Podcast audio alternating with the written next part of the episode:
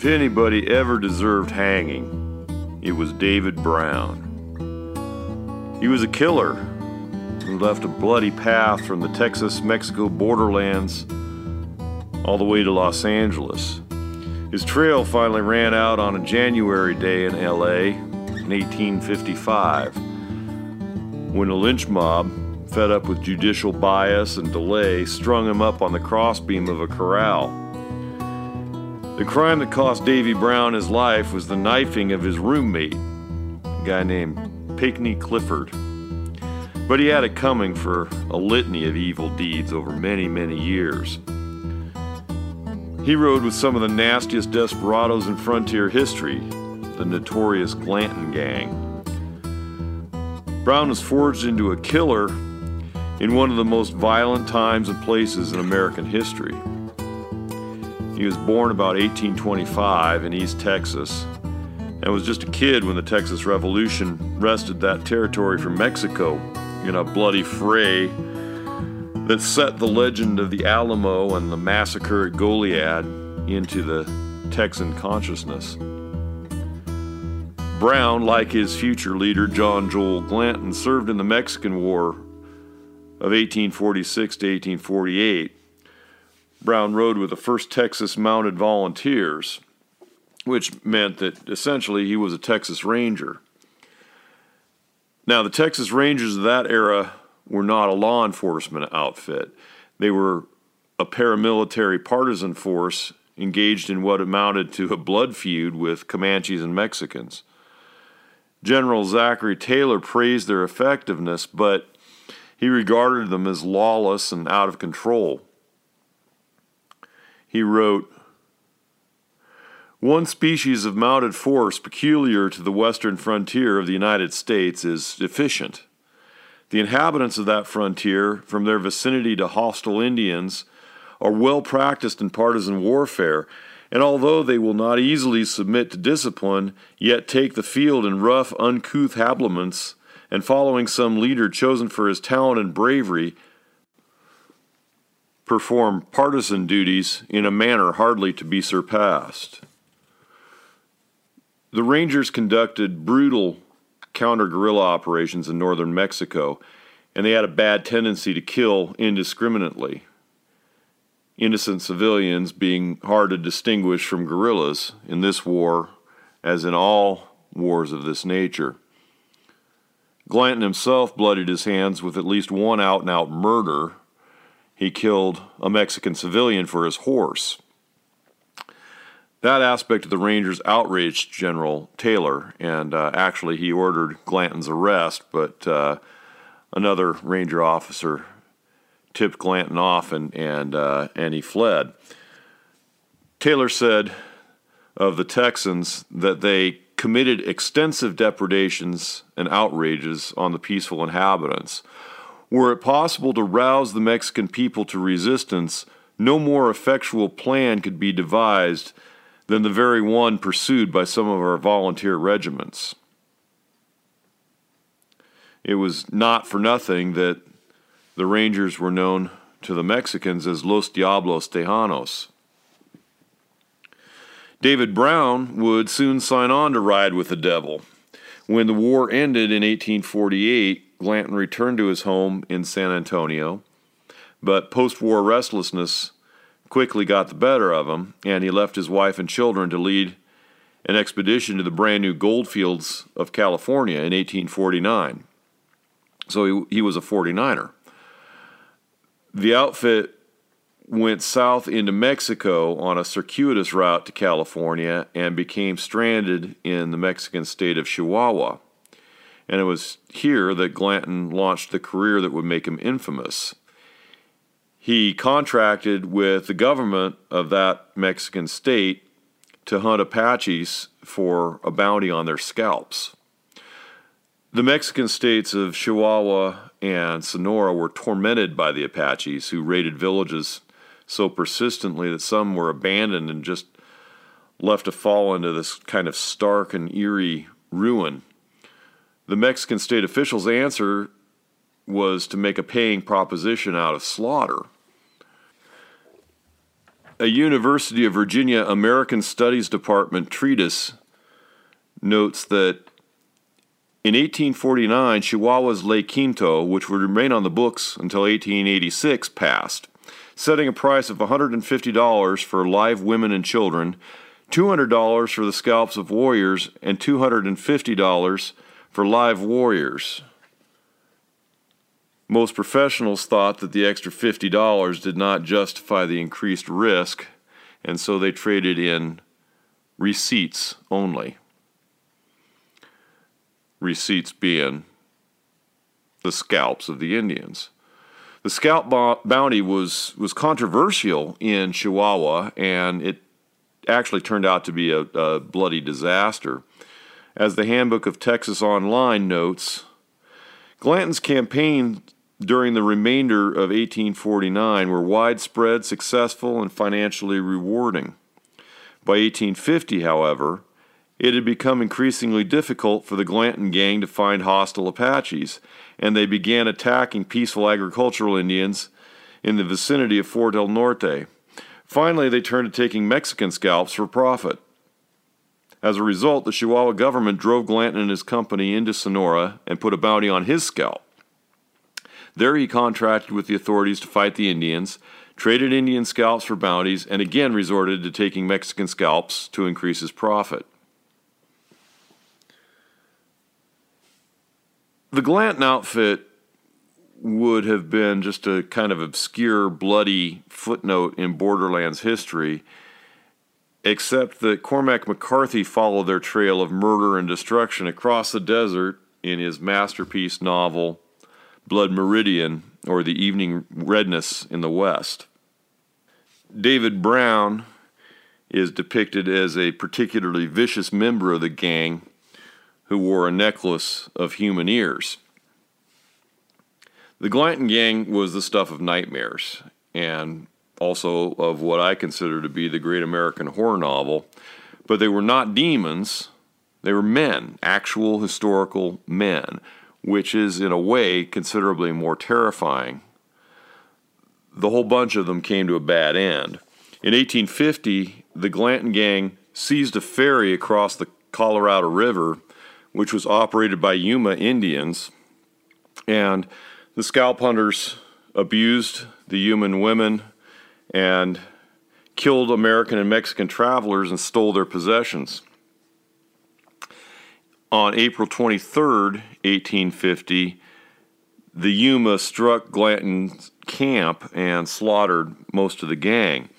David Brown survived the massacre of his brothers in mayhem because he wasn't there. Another unrelated act of violence saved him from the slaughter. Brown had ridden with Glanton and other gang members across the Mojave Desert to San Diego earlier in the spring to secure supplies. And while he was there, he got into a beef with an American soldier in a bar and shot him dead. Brown was jailed in San Diego, but was able to bribe a jailer, possibly with funds provided by Glanton, and fled north to Los Angeles. When word reached LA of the slaughter at the Colorado River crossing, it, it induced a, a, panic among the white residents who were convinced that the Yumas were going to cut off the vital crossing and that there might be a general uprising that might even reach as far as, as Los Angeles. So the heavily armed gamblers and roughnecks of the Pueblo of Los Angeles rode out into the desert in a punitive expedition against the, the Yumas, with David Brown riding as a guide and a scout. But the expedition just kind of fizzled out in a farce, and Brown returned to Los Angeles, where his reputation as a hard man earned him a position as a deputy city marshal. As you can imagine, he wasn't exactly the kind of man that you want to hire as a cop. In his book, Eternity Street Violence and Justice in Frontier Los Angeles, John Mack Faragher recounts an example of Brown's policing style. a criminal complaint by saloon keeper Charlie Burroughs in early 1851 suggests something of, of Brown's approach to policing. Late one afternoon, he burst into Burroughs' place, claiming to be in hot pursuit of a fleeing criminal. Not seeing the fugitive among the men at the bar, he had demanded admission to Burroughs' locked storeroom. There's no one in there, Burroughs objected, and asked to see some evidence of Brown's authority. Brown drew a large revolver and pushed it into Burroughs' face. Here it is, he said. I will kill you. Burroughs, who was not easily intimidated, began to bellow, and his place quickly filled with curious men from the street outside. Looking around, Brown holstered his weapon and exited, muttering a string of obscenities. Burroughs filed a charge of assault, but the county grand jury declined to hand down an indictment, and Brown continued to wear a badge.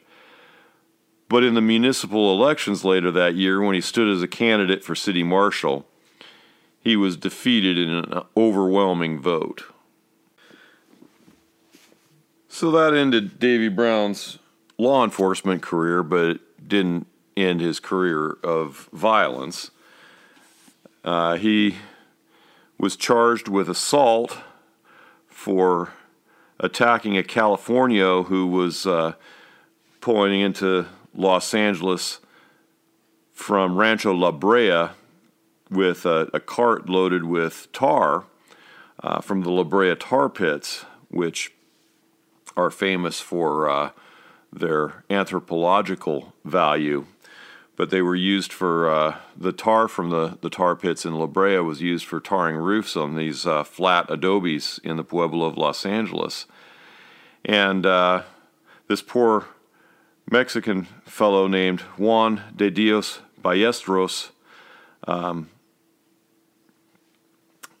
he was driving his cart through the pueblo of, of Los Angeles, and a bunch of Americans, including David Brown, uh, demanded that he drive them out to an Indian encampment on the north side of LA where they hoped to find some women. And uh, they piled onto his cart, and at one point, uh, the cart jolted and dumped one of the Americans out into the street, and Brown shouted at Ballesteros to control his uh, his oxen, and then this drunk American that had been dumped out onto the street hit one of the uh, of the oxen, and you know that jolted the cart, and that made Brown mad, and he pulled his revolver out and and took four shots at Ballesteros, um, and then dragged him out of the cart by his hair and pistol whipped him. So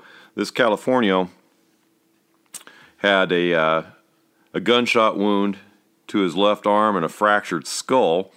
Um, and Brown was arrested for this, and uh, but he was when he was brought to court, Ballesteros was too scared to testify against him, so he was acquitted of charges of, of assault.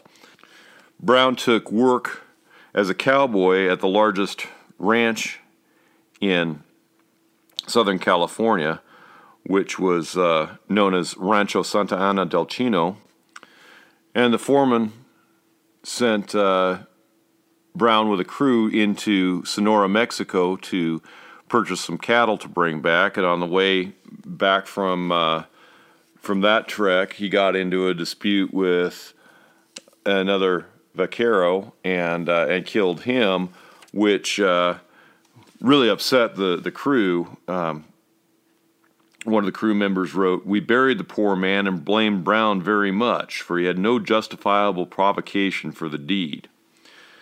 But uh, nobody pressed charges on that. So the only thing that uh, that finally brought Davy Brown to justice was the murder in Los Angeles of a young man who uh, was living with Brown, rooming with Brown, um, who was a stable hand named Pinckney Clifford. And uh, apparently, Pinckney Clifford was kind of a, a hanger on and a wannabe uh, who hung around with uh, the rough gambling crowd in Los Angeles and uh, and sort of looked up to, to David Brown as a as a tough hombre. So in uh, in October of 1854, Clifford asked Brown to get some wood uh, for their their room uh, to heat the room because it was chilly. And Brown, who was drunk as he apparently often was, took exception to this young man telling him what to do. And so they uh, they argued, and the argument got more heated, and Brown became more angry and belligerent, and finally he pulled out a knife and stabbed Clifford to death. And uh, this was enraging to uh, the residents of downtown Los Angeles, and, and they almost lynched Brown on the spot. Um, and uh, after the funeral of Pinckney Clifford, a group of, uh, of his friends decided that they were, in fact, going to string David Brown up. Um, and at that point, the mayor of Los Angeles, a man named Stephen Clark Foster, jumped up on a table and tried to bring this mob to order. And he told them that uh, the county grand jury was going to indict Brown for murder and he would go to trial and that the mob should allow the justice system, which had been established pretty early on in the Anglo ascendancy in California. Foster said, let that legal system do its job and and take care of of this clear cut case of murder. And he said, if they don't, I'll resign as mayor and I will lead you in lynching Brown. And that's in what ended up having to happen. Um, not because the trial court acquitted Brown, they didn't. They they found him guilty, as he very clearly was. There were plenty of witnesses, and it was an open and shut case.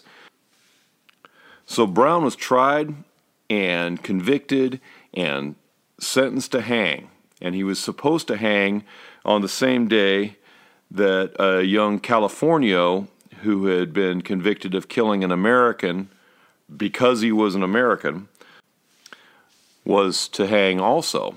There was supposed to be a double hanging. The problem was that the California Supreme Court granted a stay of execution for David Brown, and they didn't grant a stay of execution for this Californio whose name was Felipe Alvitre. And as you might expect, that disparity struck the Californio population um, as outrageous. The, uh, the American was granted a stay of execution, the Californio was to go ahead and hang, and weren't they both equally guilty? Now, it wasn't just the Californio population that was outraged by this. A lot of Anglos were as well. They, uh, they saw it as a miscarriage of justice, a, an obvious unfairness, and also as a danger because they, they didn't want to create a situation where um, it was an us against them condition with the Californios, who considerably outnumbered the Anglo population in Los Angeles at this time. So the Los Angeles newspapers started calling for lynch mob justice for David Brown. Mayor Stephen Foster was true to his word. He had said that if the justice system failed, that he would resign as mayor and uh, and lead a lynch mob in in getting frontier justice. And so he showed up at the jail and climbed up on a barrel, and he said, "When Brown committed his murder during the days when crime eclipsed the flame of justice, the citizens of this town came together to punish him." Everyone wanted to execute him immediately, but I opposed such violence, declaring we should allow the law to fulfill its duty. We have all seen how Alvitre and Brown were tried and sentenced by the same judge to suffer the same penalty of death on the same day, thus uniting their destinies. We now see, my fellow citizens, that this will not happen, blocked by the order of the Supreme Court to suspend Brown's execution. This is an injustice, senores, and I, who have given my word, feel the infringement of the law more than anyone else. Now, the situation that Foster had placed himself in appeared to be dangerous because uh, the the sheriff James Barton had gathered a posse of, of armed men to defend the jail and had said that he was going to defend Brown and the order of the Supreme Court. So it looked like the lynch mob was going to have to storm the jail in the face of armed defenders, that there would be gunfire, and that people would be killed. And Foster, of course, knew that he would be in the lead of that crowd. So as the crowd is, is yelling, Hang him, hang him, Foster said, And now there is nothing to do but bring Brown out and hang him, and I will die with all of you. But somewhere along the line, Barton and his posse had thought better of defending Brown and the order of the California Supreme Court, and they had skedaddled out the back of the jail. So no shots were fired. The mob broke into the jail yard, and then they broke into Brown's cell and cut his shackles off of him and uh, and dragged him out. They uh, dragged him across the street to uh, the gate of a corral, which was right across from the sheriff's office.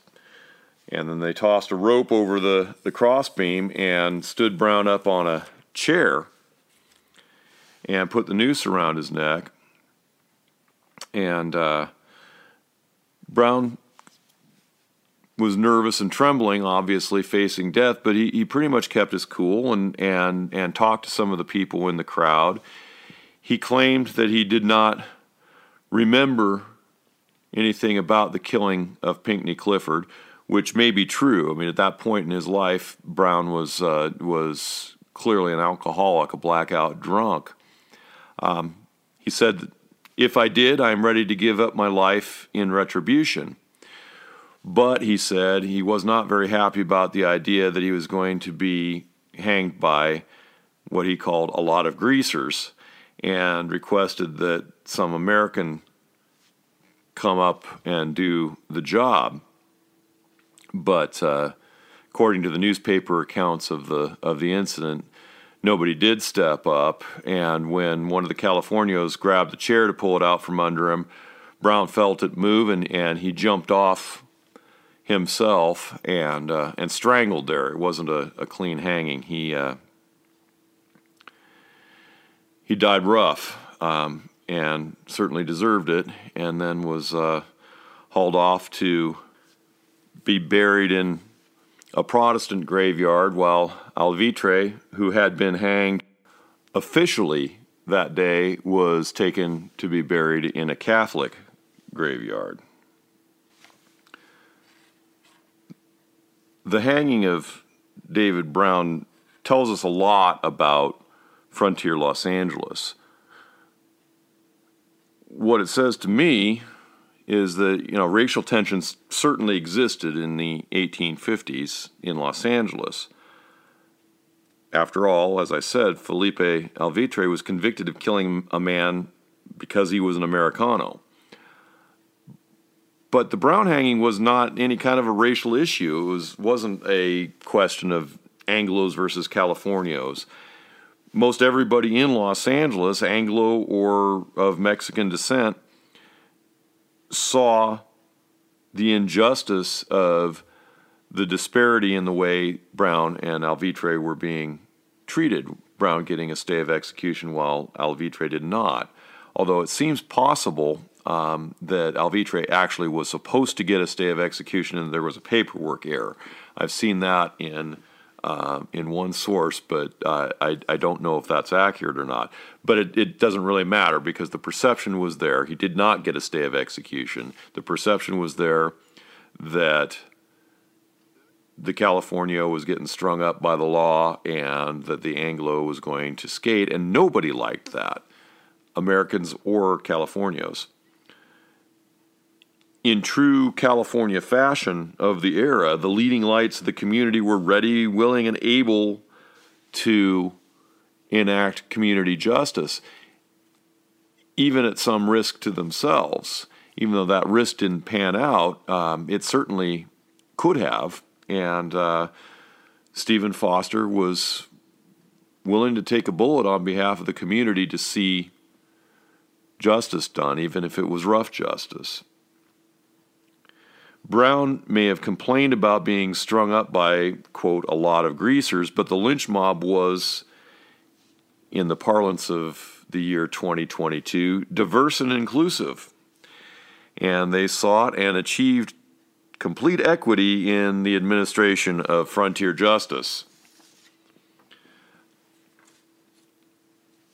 This was a pretty notorious lynching episode in Los Angeles history, but it was certainly not a unique one. Lynching was a common practice in frontier Los Angeles. Um, white Americans, Californios, Indians, um, pretty much everybody um, faced the potential of mob justice if they committed murder. This wasn't because there weren't any legal institutions. As noted, they were established pretty much immediately. I mean, we're talking about, um, you know, the 1850s, very shortly after Americans took possession of California.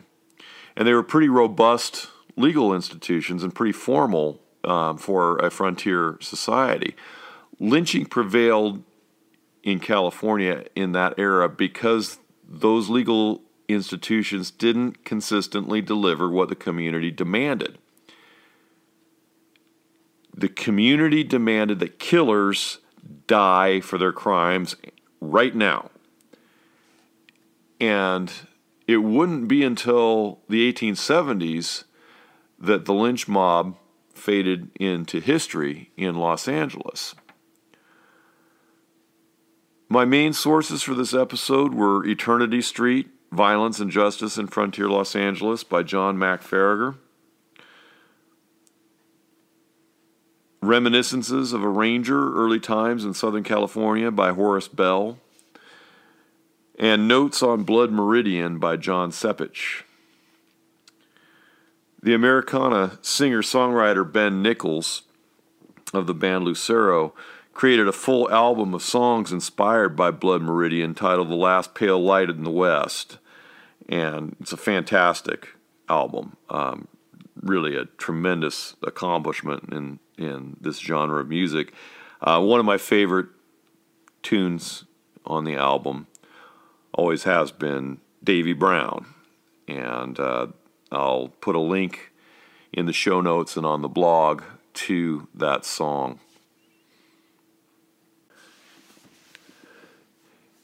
You obviously noticed that uh, I deviated a little bit from uh, my plan. I had uh, talked in the introductory episode about uh, about the next episode being on the manhunt for and the capture of Tiburcio Vasquez. Uh, I decided to kind of stick to a more chronological um, approach to telling these stories because, uh, you know, for one thing, the 1850s were just a fascinating period in Los Angeles, and we might as well start there. Um, and also, some of the, the the way things were conducted in the hunt for Tiburcio Vasquez and the way he was uh, was handled in jail and in his trial as really distinctive from the way things were handled in the 1850s. So it just it just made sense to to stick to, to chronology. And uh, but never fear, we will get to Tiburcio Vasquez in due time. Um, want to thank all of our patrons who make the Frontier Partisans podcast and the Frontier Partisans blog possible. Those are Ash, Harry Kaiser, Mike McIver, Wade McKnight, Chaz Clifton, Bob Dice, Alan Godsiff, Jerry Nunnally, Matthew Eilman, Free Live Free, Paul McNamee, David Rolson, and Rick Shortfager. And uh, also Chris West from Los Angeles, California. Chris was an LAPD officer for many years, and uh, he's got some interesting stories to tell, uh, a couple of which I think are going to find their way into one of these podcasts uh, on the uh, on the principle of continuity and persistence. So, want to thank all of you patrons. Greatly appreciated as always. And uh, if any listener is interested in supporting the podcast and, and Frontier Partisans in general, the link to the Patreon page is uh, in the show notes. And uh, thanks for listening, and we'll see you down the trail.